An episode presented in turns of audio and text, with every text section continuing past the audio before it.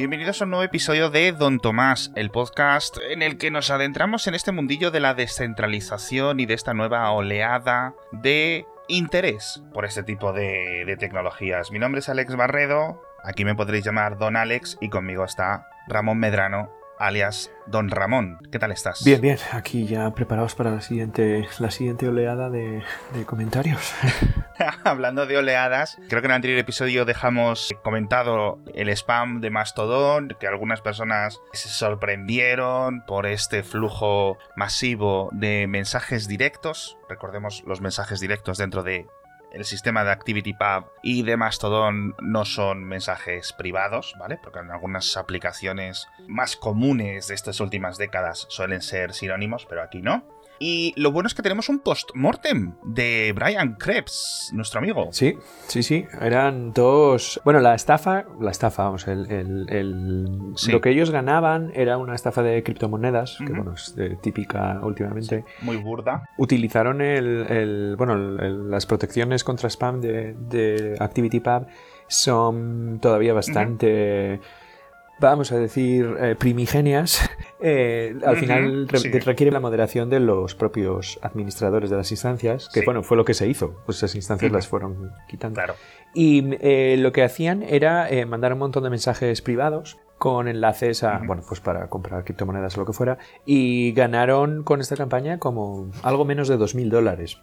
Que bueno, Sí, esa cifra me dio mucha curiosidad porque es, me, me hace mucha gracia lo que consigue Brian Krebs cuando hace estas investigaciones de intentar dar con los orígenes y tal, porque obviamente pues él es un poco como el espíritu de muchos de sus artículos, al menos de los más interesantes, y que la gente le contesta y le habla sin mayores problemas, eh, de una forma relativamente abierta. Y me hace mucha gracia eso, pues como empezó a intentar detectar a través de las IPs desde las que recibieron los ataques, que se las pasó el equipo de Mastodon, bueno, de Mastodon.social, porque recordemos, en principio es el origen del, de los registros y de los ataques, etcétera.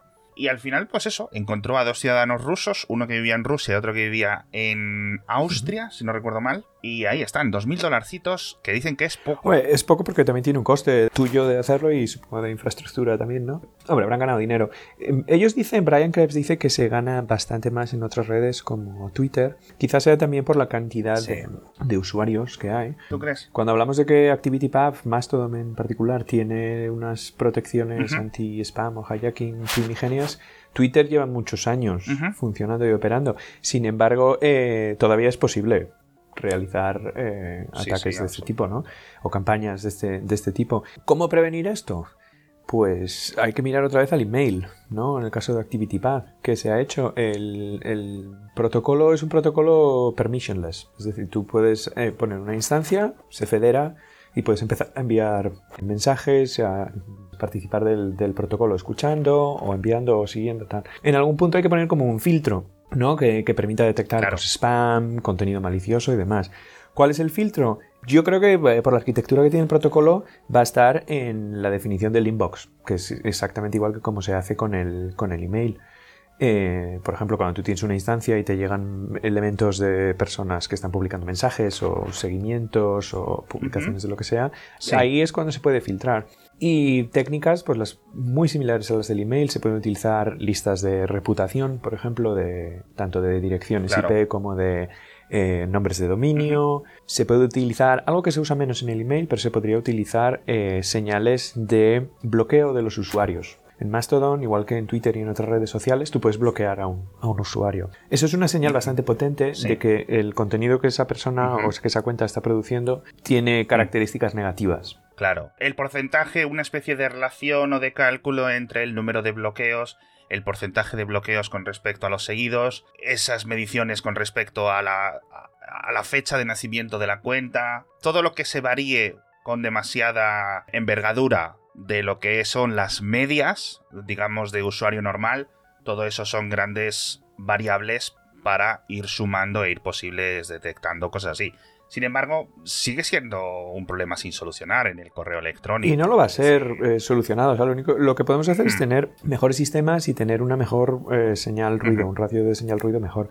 Pero eh, la producción de contenido no deseado, ya no malicioso, simplemente contenido no deseado como mala publicidad, spam y demás, eso no va a ser un problema que se pueda solucionar, salvo que incorpores permisos para acceder al protocolo en el sentido de que, por ejemplo, cuando quieres crear una instancia, pues tienes que pasar una serie de validaciones o el resto de instancias te tienen que eh, aprobar. Creo que eso no es deseable tampoco. No, francamente yo creo que los contras de ese tipo de, de técnicas eh, son mucho mayores que las ventajas que pudiera llegar a tener, ¿no? El tema de las IPs a mí me da como un poco más de interés, porque además cuentan que estaban utilizando los típicos relays, los típicos proxies en ordenadores de todo el mundo domésticos, ordenadores hackeados por algún tipo de malware, y eran esos ordenadores los que enviaban los mensajes, con lo cual bloquear por IPs pues, hubiera sido difícil eh, en este caso. Sí, usan las típicas redes de, O sea, tú infectas con un troyano un computador, son redes de, bots, ¿no? Entonces, televisores inteligentes, programas de IoT, dispositivos que están por ahí sin mayor problema, servidores web que puedes detectar con vulnerabilidades muy fácil, con Shodan o cosas de estas. Entonces, una vez tienes un control de una red de bots importante, por ejemplo, una muy famosa que se llama Mirai, lo que puedes utilizar es todas esas computadoras que tienes gratuitamente para ejecutar cosas. En este caso puede ser, por ejemplo, generar mensajes de, de, Mastodon. Podrías hacer algo mucho más sofisticado, que es convertir a cada uno de esos en una instancia y que distribuidamente, por ejemplo, pueda distribuir mensajes. No hemos visto todavía un ataque de denegación de servicio a la red de Mastodon y estará por venir. Sí, bueno, creo que en este caso decían que en el momento que les estaban jugando este juego el ratón, la gente de Mastodon Social, que bueno, ahora ya por suerte tienen más eh, empleados, tanto para el desarrollo de lo que es las aplicaciones, como de los protocolos, como digamos de la arquitectura, etcétera, y de la moderación del propio servidor, que esos pues al final son el mismo equipo en cierto sentido que diseña las aplicaciones oficiales, que a mí no me gusta la palabra oficial, vamos a decir, no lo sé muy bien eh, cuál sería un adjetivo mucho más correcto. Y, se encarga de esos dos grandes servidores. Entonces, decían que según iban tapando los nuevos registros o el enviar contenido por parte de esas IPs, que iban cambiando a recibir ataques de denegación de servicio. Yo no sé si es por cómo estaba diseñado el bot de lo que los enviaba, que a lo mejor no entendía bien que estaba siendo bloqueado y hacía una acumulación de mensajes, o que directamente fuera otro proyecto como agresivo. Ah, me bloqueas, pues no te preocupes, aquí van un par de gigabits por segundo. Sí, es que además El, protocolo ActivityPub tiene un problema es que los mensajes, tú al recibirlos en tu inbox, puedes tirarlos allí, ¿no? El tema es que cada uno de los mensajes tiene un cierto grosor. no, puede, no es un mensajes pequeños que puedes decir, por ejemplo, como cuando abres una conexión TCP, ya solo con el SIN ya puedes tirarla abajo y se bloquea mucho mejor la, un ataque de denegación de servicio. En un protocolo de aplicación mm. como es ActivityPub, vas a tener que recibir todos los mensajes evaluarlos y tirarlos abajo, los que sean maliciosos en este caso. El caso es que el, coste por mensaje es bastante elevado. Entonces, si tienes un servidor como Mastodon Online, por ejemplo, social, que son de los más grandes, pero bueno, así todo, para que son dos o tres máquinas, no es una cosa eh, enorme, es relativamente sencillo echarlos abajo, si uno quiere. Sí, a ver, yo creo que, porque hay un montón de partes que están hechas en Ruby o Ruby on Rails, no recuerdo, creo que es Ruby simplemente sin Rails o no me acuerdo muy bien cómo estaba lo que es el, el Mastodon Mastodon. Y las partes de los servidores, todo esto del tema de Sidekick, yo creo que se puede implementar una capa eh, intermedia, ¿no? Una, una, una capa original, una especie, un híbrido, ¿no? Un IP tables eh, maravilloso, ¿no? Federado, yo qué sé, la verdad. En fin, me ha resultado muy curioso todo este post-mortem, todo lo que han estado contando y, sin embargo, lo que más salseo ha tenido un poco, por decirlo así, ha sido un enganchón en redes sociales, bueno, en, Hacker News y en diferentes posts, tanto en Mastodon como en el propio Blue Sky, entre desarrolladores de uno y desarrolladores de otro, una especie de patio de colegio. Pero con argumentos técnicos interesantes, ¿verdad? Sí, es una comparación del... Bueno, lo que comparan, hay que, hay que decirlo precisamente, es el protocolo ActivityPub con el protocolo AT, ¿no? que sería el que está detrás de Blue Sky, y en el caso de ActivityPub la implementación más prominente es... Eh, es Mastodon, ¿no? Entonces, este es un... Sam Wright es un desarrollador, me parece, de ActivityPub o de, o de Mastodon. Entonces, bueno, hace la comparación, claro, con, con su propio sesgo de, de, haber sido, digamos, una parte en el, claro. en el, en el proceso, pero tiene unos uh -huh. um, comentarios interesantes que podemos ver las diferencias de filosofía entre un protocolo y otro. Lo primero que hay que decir es lo que comentábamos antes. Ambos son protocolos, se supone, descentralizados, uh -huh. pero realmente de Blue Sky solo hay una instancia a día de hoy, ¿no? O sea, eso es una, eso es una verdad. ¿no? Eso es. Donde cambian mucho, y creo que eso es una cosa del el origen de la filosofía entre los dos protocolos, es en la, el manejo de la identidad.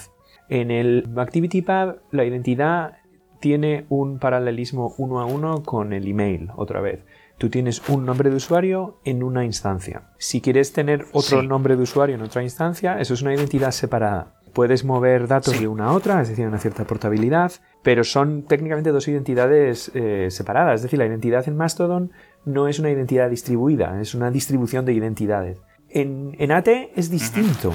Es distinto porque lo que existe es identificador distribuido, un DID que se llama, que eso es una vez estás en lo que sería la, la supuesta federación que va a haber de, de instancias de, de, AT, cuando tú te registras en una de esas, vas a tener un identificador único que por diseño uh -huh. sería transferible de una instancia a otra. Es decir, tú puedes moverte uh -huh. de una instancia Blue Sky, ahora la, la, que hay, ¿no? Cuando aparezcan instancias, por ejemplo, una en Europa uh -huh. o otra que sea de videojuegos o lo que sea, te puedes mover y tu identificador único se porta.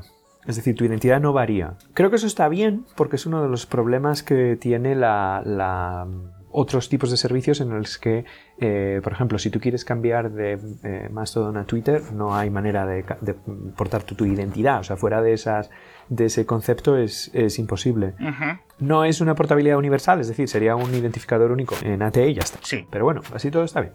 ¿Qué pasa con lo de los, eh, la segunda capa de identidad? En AT hay dos niveles de identidad. Tu, tu identificador, tu DID, es único, es inmutable sí. y nadie lo va a ver. Uh -huh. Porque lo que tienes es un handle asociado al, al, identificador. Ese handle tiene dos sí. versiones. El handle puede ser muy a lo Mastodon. Eh, si tú te registras en Blue Sky ahora mismo, tienes un nombre de usuario eh, .bluesky. algo, ¿no? O puedes utilizar tu propio dominio. Es decir, puedes tener un en tu dominio que tú tengas, añades un registro TXT con una firma digital en concreto para que se verifique que tú eres el propietario de ese dominio o que tienes acceso a ese dominio, como por ejemplo en .amazon. lo que sea, alguien lo hizo el primero y se lo quedó, sí. ¿no? Entonces, bueno, si tienes acceso a, a, poder establecer registros, puedes asociar tu, tu DID a un dominio también. Eso está bastante bien y tengo que decir que estuve intentando probarlo y bueno, al final lo conseguí, pude poner eh, mi propio dominio barredo.es como mi identificador, eh, pero tengo que decir que mi proveedor de dominios.es, que es la gente de Arsis, cuando le das a cambiar los DNS, tienes los cenames, los, los de MX, de, de, correos, y tienes los de TXT. Los TXT son, si no me equivoco, como relativamente genéricos, es decir, como para... Texto. Para poner lo que, entre comillas, quieras, ¿no? Y el problema es que debe haber algo, en, algún fallo en Arsis que cuando seleccionas uno de tipo TXT, al contrario que una, un Cename, etc., le asignas los valores, pero ellos lo asignan como Cename, con lo cual nunca llegaba a ser verificado porque era de tipo Cename. Me moví la gestión de los name servers y los DNS a un proveedor de estos gratuitos de por ahí y eh, en cuanto lo puse al minuto ya estaba propagado y me identificaron, pero me tiré así dos semanas y al final resulta que es un bug, un fallo, ¿no? De, del panel de administración de Arsis. Pero bueno, aviso para los, los de, de Arsis si quieren solucionarlo. Y luego con los otros dominios sin ningún problema, la verdad. Con Mixio, por ejemplo, pues eh, fue también cuestión de segundos en cierto sentido. Funciona guay. Lo que no he probado de momento, y hasta que no pongan nuevos servidores, es eso, la portabilidad completa. Es decir, qué es lo que me voy a llevar, porque sé que me puedo llevar mi identificador, pero lo que sigue sin quedarme claro es el contenido. No está definido. En el caso de Mastodon está definido como no se va a mover, solo se va a mover tus seguidores, es decir, hay un mensaje especial dentro del protocolo para hacer una transferencia, entonces todos los seguidores uh -huh. que tú tengas van a recibir en todas las instancias un cambio. En el caso de uh -huh. AT está indefinido. Y es una pena porque en el caso de tener un identificador único y en el caso de, por ejemplo, ofrecer a la gente tu propio dominio, eso, tu cuenta cuando lo tienes configurado así es completamente independiente de la instancia en la que está corriendo. Es decir, tú podrías moverte a otra instancia y los otros usuarios no darse cuenta en absoluto porque tu identificador único no cambia y si tienes un dominio, ni siquiera el dominio cambia. Claro. Entonces, eh, yo espero que sí que muevan el contenido porque creo que sería una mejora en respecto al ActivityPub en este caso, de lo que es la portabilidad. Entiendo que en ActivityPub no se puede hacer porque tú cambiar cambias de, identificador. ¿no? Entonces, eh, simplemente estás diciendo que ahora tienes un alter ego nuevo, no que, tus datos se han movido de una instancia a otra. Es lo que está pasando. Francamente, creo que sí debería de poder hacerse. Sobre todo porque ahora estamos viendo que tras el aluvión de octubre, noviembre del año pasado, de venga la desfederalización, o sea, la federalización, nos vamos todos a montar nuestros servidores, etcétera, está habiendo servidores medianos, vamos a decir así, que han dicho sus administradores, o sea, esto es demasiado trabajo, esto es demasiado jaleo, eh, la gente grita mucho, eh, banea este, banea tal cual, y recibían palos de todas partes. En algunas eh, instancias, nunca mejor dicho, ¿no? Y claro, si tú has decidido echar ahí, pues en esos meses o en ese año, 10.000 mensajitos, y ese servidor va a morir, pues es contenido que se va a perder. Entonces yo creo que sí se podría extender ActivityPub, enmendarlo, eh, una especie de mensaje que sustituya el original por una redirección, que dure lo que pueda durar, ¿vale? De que ese mensaje está en el nuevo sitio y que en el nuevo sitio ya tenga una copia, incluso a lo mejor con un parámetro de que es una copia original, de una mudanza, no es que alguien haya copiado el mensaje y lo haya puesto, y que eso permita en un momento dado enviar contenido con fecha antigua, que eso claro, pues no se puede hacer para no cambiar el pasado, ¿no? Salvo en ese caso de las, de las mudanzas que yo creo que se podrían enmendar para que fuera así. Es que si no, es muy peligroso esto. Sí, no, si no hay un problema más de, de, archival, o sea, de todos los mensajes antiguos, tal, eso sería bien que se pudiera hacer. Se puede hacer sin ningún problema, lo único que las, las, mudanzas de usuarios son picos de movimiento de tráfico importante. En el caso de Mastodon, además, mm, los mensajes no están autentificados eh, unos detrás del otro. Mm. la autentificación que tienen los mensajes es el origen de del, propio mensaje que venga de la instancia que dice ser por DNS y ya está. Es decir, todo, toda esta autentificación está, o toda esta, más que autentificación, toda esta certificación está delegada al DNS. Vamos a decirlo así, porque es el nombre de la instancia y demás. En el caso de, de AT, y esto es, una, esto es una diferencia, ya que lo mencionas, todos los mensajes están firmados digitalmente. Bien. ¿Qué problema genera esto? Dos cosas. En primer lugar, el protocolo tiene eh, primitivas de criptografía por todos los lados. Todos los servidores tienen, si tú quieres implementar una alternativa, tienes que tener una implementación muy eh, coherente con la implementación principal que es la de Blue Sky. ¿Por qué? Si tú mandas un mensaje que tenga la firma digital calculada de otra forma o tenga uno de los campos del propio mensaje que se incluyen o no se incluyen, pero además no se incluyen todos, los servidores que reciban tus mensajes van a decir que es un mensaje que está mal formado y por lo tanto lo tiran. Esto para la mudanza de los usuarios es una cosa complicada en el caso de AT. En lo que tú estabas diciendo para mudar el contenido de una instancia a otra de Mastodon es fácil y lo puedes resolver de dos formas. O copiando los, los mensajes y cambiándole los identificadores allí donde estén. O simplemente teniendo un mensaje especial que es una referencia. Es decir, todo este contenido es de otra instancia. Simplemente lo tenemos como un retweet, vamos a decir así, ¿no? Sí, yo creo que eso sería una de las opciones válidas, pero a mí lo que me preocupa es eso, la gente que, según vayan pasando los años, vamos a ver gente que decide que eh, su contenido, como es unas cosas que ya existen, se borre cada X tiempo, perfecto. Pero va a haber gente que sí va a querer mantenerlo, sobre todo porque ActivityPub es mucho más allá del microblogging, la gente va a querer todo lo que haya escrito hace 20 años que siga visible y que siga por lo menos accesible de alguna forma, ¿no? Y yo creo que si te vas de un servidor a otro porque decides cerrarlo, porque te has quedado sin el dominio, o porque te has enfadado, porque te han baneado, que ese contenido no desaparezca, ¿sabes? Sí. Ese es un gran problema, pero en general la, percepción de que el mm. contenido es Em, permanente no es tal en, Internet. Muchos, y lo puedes ver en archive.org, entras y hay miles y miles y miles de cosas que ya no están disponibles ni siquiera. Sí. Pero esto es mucho más difícil en AT. ¿Por qué? Porque si tú quieres mover el contenido de una cuenta a otra, vas a tener que refirmar todos y cada uno de los mensajes, porque van a estar en una instancia nueva. Pero no solo en la tuya, sino en la federación, todas las, eh, instancias que vayan a tener referencias a un mensaje tuyo, por ejemplo, eh, van a tener que ser eh, actualizadas. Y hay otra diferencia sustancial más, que lo hace más complicado. Por eso creo que el análisis que hacía este chico, el Sam Wright, del, del DAT, tiene sentido por esto primero, porque creo que abusan de la criptografía donde no a lo mejor es necesario, porque son mensajes públicos al fin de cuentas, no es. Claro. Y luego es que el modelo de federación de Mastodon, por ejemplo, es un modelo pool. Es decir, yo escribo en mi instancia algo y las instancias que lo tengan que, visualizar, porque tienen seguidores y demás, van a recibir un mensaje de mi instancia con el cambio. Si mi instancia está caída durante ese momento, bueno, pues no se van a generar nuevos mensajes, ¿vale?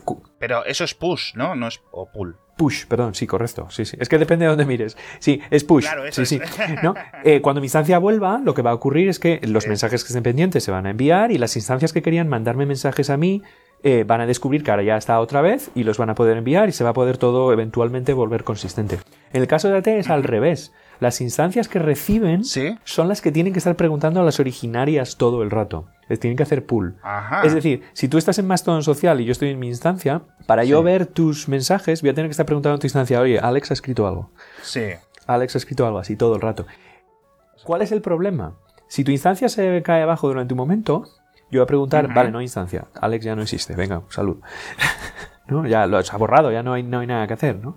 Y cuando vuelva otra vez vas a tener que refederarte, yo voy a tener que descargarme de tu instancia todos los cambios que ha habido y voy a tener que reindexarlos todos otra vez para construir otra vez el mismo estado que tenía toda, la, toda la, federación en ese momento. comprenderás que para una federación que tiene cuatro instancias, bueno, pues está bien. Eso es. Para una federación que tiene. ¿Cuántos servidores más debe haber? Miles ya, ¿no?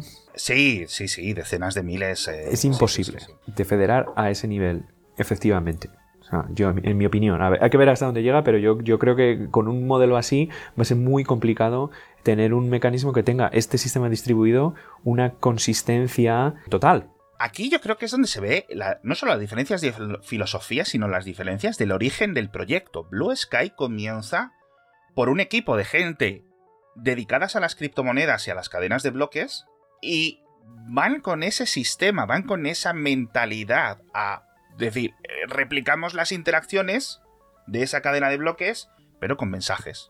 En esos mensajes, pues con sus imágenes, sus seguimientos, etc. En vez de carteras hay perfiles y lo que sea, ¿vale? Perfecto. Quiero decir muy Ethereum, pero creo que ni siquiera es muy Ethereum, ¿vale? Es otra cosa. Y ActivityPub es que lo hemos visto, es que correo. O sea, correo, correo, correo es lo más, más, más que tenemos, una especie de RSS de doble, de doble sentido. Y para grandes escalas, yo creo que tiene completamente mucho más sentido el, la vía de ActivityPub. Esto no significa que, como dices tú, haya un montón de ideas que los de Blue Sky creo que han pillado bien a la primera, que se deberían de adaptar, no solo la transferencia de contenido, sino los identificadores, es decir... Sí, sí, sí, eso estoy de acuerdo. Para poder moverte de servidor, es decir, si yo me muevo, ya no el dominio, sino, por ejemplo, si yo cambio las máquinas en la que está una instancia de Mastodon, nadie se entera, porque está el dominio actuando como puerta. es ese dominio el que va apuntando a, la nueva IP, ¿no? Ya, pero eh, por ejemplo, Mastodon también tienes que, tienes que cerrar el círculo, porque, por ejemplo, como los filtros de spam son tan, tan básicos, si tú mueves las máquinas, por ejemplo, dices, voy a correr mi servidor en Amazon porque estoy a no escala, lo que sea, tal. Muchas veces hay rangos de IP de proveedores de cloud grandes que se han utilizado a lo mejor para, para spam o lo que sea, te caes en una IP de esa y dices, ¿por qué ahora no funciona? Y es porque realmente no es tan transparente como parece la abstracción. Es decir, el, tu instancia, tus usuarios, tu dirección IP y demás, eso al final tiene un leak a toda la, a toda la federación. Va a ser muy complicado eliminarlo, no creo que en AT puedan, puedan eliminar eso. Lo que no sé sí. O sea, yo la conclusión a la que llego es que hay una filosofía detrás de AT que es fundamentalmente diferente a la de ActivityPath, que es la consistencia. Absolutamente. En, en ActivityPath tú tienes consistencia eventual. Y en Activity, eh, perdón, en AT lo que tienes es una consistencia fuerte. Es decir, todas las máquinas, todas las instancias están siempre más o menos a la misma versión de la, de la red, ¿no? Muy cadena de bloques de criptomonedas. Es que es literalmente lo que estamos viendo. Todo el mundo tiene que tener las mismas hojas de contabilidad para que sepamos realmente qué pagos son los que se han ejecutado, ¿no? Sí, pero esto no es un sistema de pagos. Yo en un sistema de pagos lo entiendo. en un sistema de pagos tú tienes que tener, tú tienes que poder hacer, decir, dame el balance del banco ahora mismo, ¿no? Bien, entiendo que eso es un requisito de ese sistema que tiene que ser eh, comply, como sea. el, Para una red social, ese requisito realmente no existe. Entonces la pregunta es por qué han diseñado el protocolo en base a una consistencia fuerte. Porque al final, eh, cuando tú vas a hacer un sistema distribuido que tiene que garantizar una consistencia fuerte, lo que estás haciendo es un sistema, distribuido que es muchísimo, es dos órdenes de magnitud más complejo que uno eventualmente distribuido, eh, consistente. ¿Vale? Entonces eso tiene un coste, eh, que hay casos en los que es necesario, ¿vale? Pero claro, son casos en los que tú dices, bueno, es necesario que sea que tenga una consistencia muy fuerte y por lo tanto voy a pagar el coste que tiene en recursos, en diseño, en complejidad, en criptografía que tiene que tener. Si tú miras la implementación de Mastodon y de ActivityPub, a ver, es una chorrada, o sea, es una cola de mensajes. No, no, literal, literal. Y en AT no puede ser, porque si vas a tener una federación que va a tener, si son exitosos, pues tendrá cientos o miles de servidores. Sí, yo sabes cómo veo Blue Sky, es decir, yo creo que desde el momento en el que lo diseñaron, o sea, la concepción original, yo creo que nunca pensaron en lo que decías tú, cientos de miles de servidores. Yo creo que pensaban algo en plan docenas de servidores, algo como más descentralizado, sin ninguna duda, pero es como si solo existieran Gmail, Yahoo, Outlook.com y Tutanota. Es decir, y entre estos cuatro se intercambian y deciden todo y lo que sea, y podemos hacer las cosas un poco más entre nosotros. Eh, ciertamente, eh, sus pros y sus ventajas. Por cierto, comentabas que no habían publicado, obviamente, de momento el código fuente de lo que sería la infraestructura del servidor, ¿vale? Porque obviamente pues, no hay más servidores, pero sí han publicado los códigos fuentes de las aplicaciones y de la versión web. No sé si las has podido echar un ojo. No, no las, he, no las he podido ver, pero bueno, está bien que empiecen a publicar porque así, eh, al final, para un protocolo de este tipo que no, viene de un cuerpo de estándares, necesitas tener una implementación de referencia para entender cómo, Exacto, porque lo comentamos en anterior episodio, se están construyendo a la vez eh, ambos eh, cosas y bueno. Eh, React Native, yo creo que tendrás opiniones, creo que muchos de nuestros oyentes tendrán sus opiniones sobre React y React Native y como queráis pronunciarlo, etcétera. Yo las aplicaciones tengo la de iPhone, tengo la de Android y la versión web. No son espectaculares, no quiero decir que sean malas, son algo lentitas. No sé si esto es por React Native o por la destreza de ellos como desarrolladores de, de front-end, o muy bien como decirlo, o, algo inherente al protocolo, ¿sabes? Pero yo creo que el hecho de que tarde 5 segundos en abrir la aplicación o lo que sea en un iPhone 14 o en un Galaxy S23, hay algo ahí que no está funcionando bien de todas formas, ¿no? Bueno, a ver, son aplicaciones también están beta, eso y tampoco, tampoco las irán mejorando, Por eso no quería, pero aquí sí vemos que yo creo que obviamente pues la edad de Mastodon eh, hemos visto clientes muchísimo más pulidos. No solo ahora hemos visto, por ejemplo, los de Ivory para Mac, eh, que incluso Apple lo ha destacado. Bueno, pues es una delicia de aplicación. Estamos viendo pues un renacimiento en este sentido de un montón de diseñadores que ya sabes además los programadores lo que les gusta aprenden un nuevo framework aprenden un no sé qué bueno pues me voy a hacer mi aplicación de notas o me voy a hacer mi aplicación de lo que sea de calendario no y ahora con Mastodon, más que con ActivityPub, están diciendo, pues venga, pues me animo, me animo a esto, ¿no? Y lo hago. Y estamos viendo clientes muy buenos para Windows, para Linux, para móviles, para todo. Pero especialmente el de Ivory en Mac, con su suscripción, etcétera, delicioso. Delicioso, muy recomendado. Y claro, al igual que cuando llegó al iPhone y al iPad, pues trae más usuarios. Trae más usuarios porque es literalmente la misma interfaz que tenían y que habían estado acostumbrados durante 10 o 12 años en Tweetbot. Así que espero que les vaya muy bien. Sí, ojo con los desarrolladores que quieran hacer aplicaciones de AT por una diferencia. la, el API de, Mastodon, incluso el API de Twitter, eran API REST, que se llaman, que son Representational, State Transfer. Es decir, utilizan los, los, verbos de HTTP para hacer cosas, ¿no? Y la dirección sería el mensaje, el argumento, o sea, sería la entidad sobre lo que tú quieres hacer algo, ¿no? la gente de AT ha implementado su propio protocolo de eh, llamadas a procedimientos remotos Em, que no es exactamente REST. Supongo que por debajo tendrán algo como OpenAPI o gRPC o lo que sea, ¿no? Para, para lo que es implementar el, el, transporte. Pero claro, la, la, librería, la API, es una cosa que es un protocolo, digamos, no propietario, pero específico de, de ellos. Entonces, claro, si quieres hacer una, una API, o si quieres hacer una aplicación, porque yo tengo una aplicación que está basada en Touch en Python para hacer cosas con Mastodon y con Twitter. Borrar mensajes antiguos, historias de esas. Y un cron job que yo tengo ahí que hace cosas, ¿no? Con REST es muy fácil, ¿vale? Tú le pones una especificación, incluso hay generadores de, de, vas al chat GPT y le dices, mira, tengo este API, dame un programa en Python que me lo implemente con funciones, una clase, lo que tú quieras. Bueno, ellos han ido por el camino de implementar algo nuevo y entonces, claro, tienen una mezcla eh, si tú vas a desarrollar una aplicación con, con, esto, tiene una mezcla de que tienes que utilizar su API, digamos, para lo que es acceder a la federación, y luego toda la parte de autentificación, por ejemplo, está como separada.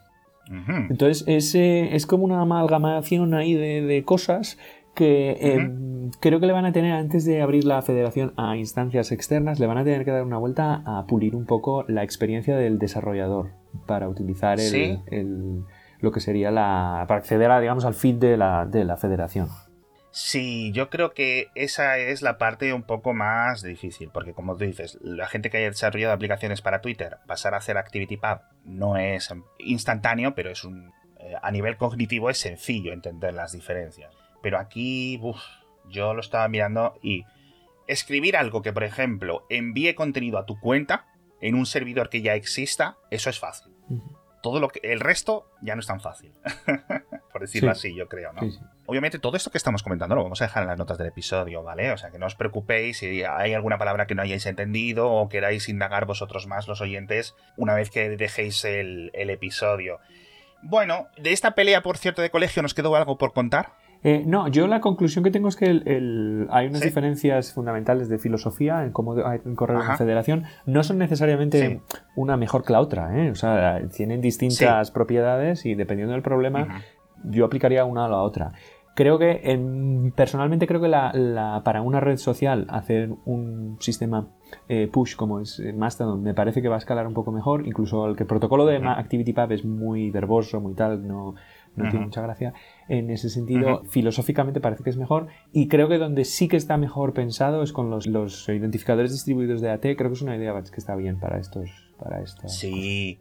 A mí no me extrañaría mucho que eso fuera poco a poco trasladándose a ActivityPub de alguna manera o de alguna otra cosa, porque además creo que se están moviendo un par de grupos nuevos en el V3C al respecto de identidades, y yo no sé si estos se van a dirigir para aquí o no. Pero bueno, e, el tema de las identidades está cambiando mucho en Internet. ¿eh? Un día tenemos que hablar un episodio de las DNS y todo esto, porque ahora con todos los nuevos dominios o las nuevas terminaciones de dominio, los dominios de top level, etcétera, más allá de las polémicas que a mí me parecen un poco absurdas de los .zip, etcétera, como dominio, etcétera. Pues sí es cierto que la, lo que es la identidad, que no deja de ser los dominios un sistema de identidades el, el, más tradicional para todos, pues yo creo que es algo que tenemos mucha experiencia y que no es difícil de hacer. ¿Quieres que para acabar comentemos lo de los algoritmos personalizados de Blue Sky? Porque creo que ha sido una de las cosas más interesantes de estos últimos días. Joder, esto está guay, ¿eh? Esto está bien, sí, está bien, está bien. Yo, yo he estado usando el Blue Sky, no tengo, no he escrito ningún mensaje en Blue Sky, pero tengo ya como 40 seguidores y me he dado cuenta que tienen como una cosa en la aplicación que es como una, como una antena en la que puedes generar diferentes feeds. Es decir, puedes escoger feeds que tú no haces manualmente, sino que eh, digamos que instalas como un algoritmo que te cura tu feed y te proporciona diferentes priorizaciones para tus, para tus mensajes. Hay unos por defecto que es lo de, lo de las personas que sigues, de las personas que no están, lo que sea. El caso es que se supone que esto está abierto y tú puedes crear algoritmos con diferentes eh, propiedades. Yo que sé, podrías crear un algoritmo que sea, yo solo quiero ver tweets de coches, ¿no? Y, te, con algún tipo de inteligencia a lo mejor lo filtra o o lo que sea. No sé exactamente cómo se escribe uno de estos algoritmos. Pues te lo cuento. Dale. Te lo cuento porque la verdad que me ha fascinado esto. Es decir, esto que yo creo que es una idea ganadora y una idea que hay algunas cosas que quizás yo desde mi ignorancia no las hubiera implementado así, pero que está completamente abierto y tiene múltiples futuros muy diferentes y que sería algo increíble para que a lo mejor lo implementaran, ¿cómo te diría yo? Las eh, plataformas digitales tradicionales. Es decir, un YouTube, imagínate, un YouTube, déjame a mí distribuir diferentes tipos como de filtros. Aquí hablan de algoritmos personalizados, pero cuando decimos feeds, es decir, técnicamente es lo mismo, es decir, una, un método, unas programaciones simples, una única función, que entre un churro y te lo ordene de una forma o de otra, ¿no? ¿Vale? Entonces, ahora os explicaré qué tipos hay, pero básicamente el, el, el qué son, pues tenemos servicios que se están ejecutando en la nube. Hablabas tú antes de los cron jobs, es decir, esto es una máquina que constantemente está autenticada y está recibiendo ese contenido, todo el contenido que va por el AT Proto, ¿vale? ¿Qué tipo de contenido? Lo puedes especificar, digamos, cuál es lo que va a pedir, pues todo el contenido o el contenido de específicos eh, identificadores de, determinados usuarios o búsquedas, que en cierto sentido que es como una reducción, etc. Pero si son independientes de cada servidor y cada instancia, ¿vale? Pone que para publicarlos, es decir, para decirle al servidor que existe y que se lo pueda ofrecer a los servidores, ahí es donde no me queda claro muy bien cuál es el proceso, porque aunque está todo técnicamente especificado, hablan de repositorios para que todos entiendo que sea código abierto de alguna forma, es decir, que hay alguna forma de revisarlos, ¿vale? Pero para el usuario, es lo que decías tú, hay una sección en la que tú puedes elegir por defecto, cuando tú te registras, tienes los dos algoritmos añadidos, es decir, dame todo el contenido de forma cronológica de la gente a la que sigo. Pum, no hay más. El segundo, una especie de lo mejor de las últimas horas. Eh, similar a los algoritmos de Explorer de Instagram, al For You de TikTok y todas estas historias, ¿vale? Aquí, claro, pues en esta lista puedes elegir un montón, los que tú quieras, puedes incluso eliminar los, los que vienen de serie, puedes reordenarlos para que uno sea el principal, que cuando abras la aplicación, etc. Y van mucho más allá de lo que son las listas de Twitter. Es decir, tu, tu Twitter tendrías tus listitas, aquí va más allá. ¿Por qué digo que más allá? Por ejemplo, porque como no es algo que haga tu aplicación, ¿vale? Ni, bueno, técnicamente las listas las gestiona el servidor de Twitter, ¿no? Porque... Las listas las gestiona el servidor de Twitter, las membresías, pero luego la, lo que es la mm, curación del, del o sea, el mostrar el, el, stream de la lista lo hace la, el cliente. Aquí necesitas ese servidor que te haga ese filtrado, es decir, que te pase eh, las patatas con su arena según están recogidas y te dé las patatas ya fritas, listas para comer, en cierto sentido, para que las pueda ver el usuario. O todos los usuarios que estén usando ese algoritmo, con lo cual es muy complicado y ojito a todos estos desarrolladores eh, cómo van. Eso lo llaman hidratar el feed. Me ha gustado mucho ese verbo o esa metáfora, ¿no? De la, de la hidratación. Tipos de algoritmos algoritmos de popularidad, por ejemplo, es decir, memes graciosos o cosas que tengan más de X retweets o un ratio entre retweets y likes o lo que sea.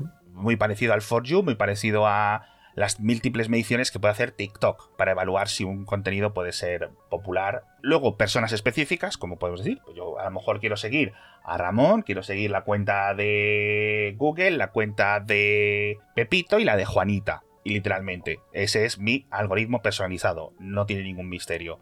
Y luego tienes lo que ellos llaman temáticos, ¿vale? Luego todo esto se puede combinar, pero los temáticos es, cojo el chorro, lo que le llaman la gran manguera de datos, o algún tipo de búsquedas, y sobre esos resultados crudos que me devuelven, implemento yo mis propios filtros, mis propios algoritmos, mi lo que sea. Por ejemplo, un contenido en el que no haya fútbol, pues tú imagínate, es complicado. No solo es, eh, bueno, si aparece la palabra fútbol, balón, gol, portería, delantero, portero, ese tweet no llega o ese mensaje no llega, sino que tienes que evitarte otro tipo de contenidos.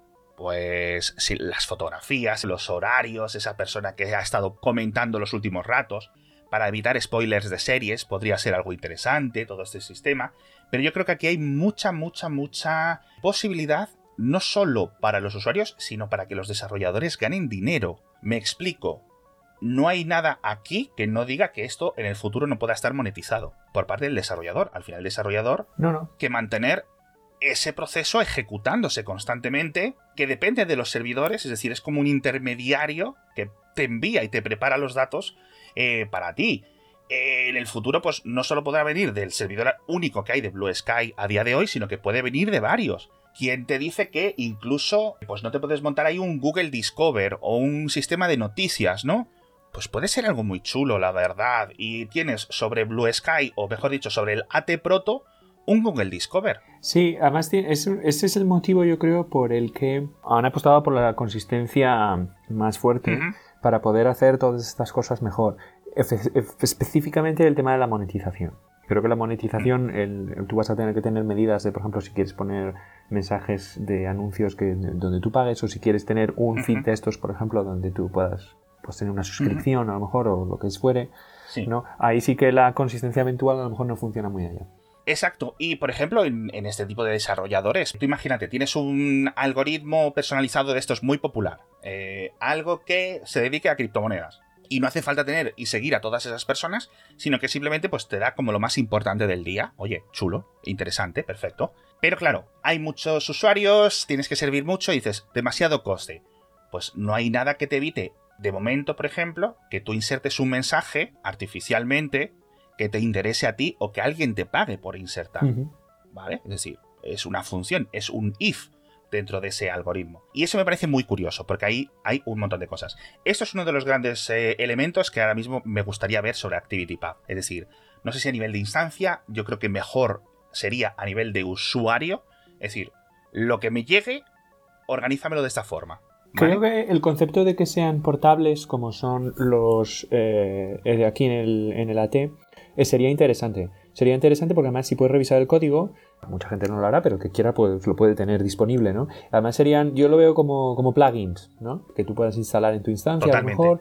Y podrían ser no solo feeds, porque esto es un, ¿cómo decirlo? Un filtro para tu, la información que recibes, pero podría ser también para generar información. Por ejemplo, dame resúmenes de prensa por las mañanas, dame eh, el Mi Journey, puedes ponerlo en el ActivityPub, ¿sabes? Te mandas un mensaje privado y te devuelve una imagen, cosas así. Claro. o sea, si lo generalizas, pues tiene una plataforma de bots bastante interesante. Eso es. Yo creo que en todas estas partes de automatizaciones, yo creo que es donde hay muchísimo futuro eh, para todo esto. Eh, las personas que estéis más acostumbradas a los clientes de correo estos todopoderosos que tienen no solo el calendario, sino las agendas y todo esto súper implementado, esto lo vais a ver como algo increíblemente necesario, ¿no? Pero algunas personas simplemente quieren la lista de los últimos correos y ya está, ¿no? Pero bueno, muchísimas gracias a todos por estar con nosotros otra semana más en Don Tomás. Yo creo que hemos explicado muchísimas cosas. Sí, la verdad es que todavía queda mucha tela que cortar aquí. Es que, es que esto en general eh, hay que seguir cómo evoluciona. Luego habría que ver también cosas como protocolos más básicos que dependen mucho de, de esto. Pero sí, sí, la verdad es que está muy bien todos estos, todos estos comentarios y próxima semana más. Eso es. Comentaremos elementos de Noster, que creo que es uno de los temas eh, que se nos va quedando en el tintero, lo de las DNS, cambios que está viendo en Reddit, que podría venir por ahí otro nuevo tirón hacia ActivityPath principalmente, y diferentes ideas para servidores que están surgiendo, sobre todo para, como decía eh, Ramón, eh, reducir el impacto, reducir el consumo, tanto de CPU como de energía de esos servidores. Con esto nos despedimos, muchísimas gracias y hasta el próximo episodio de Don Tomás. Adiós, Don Alex.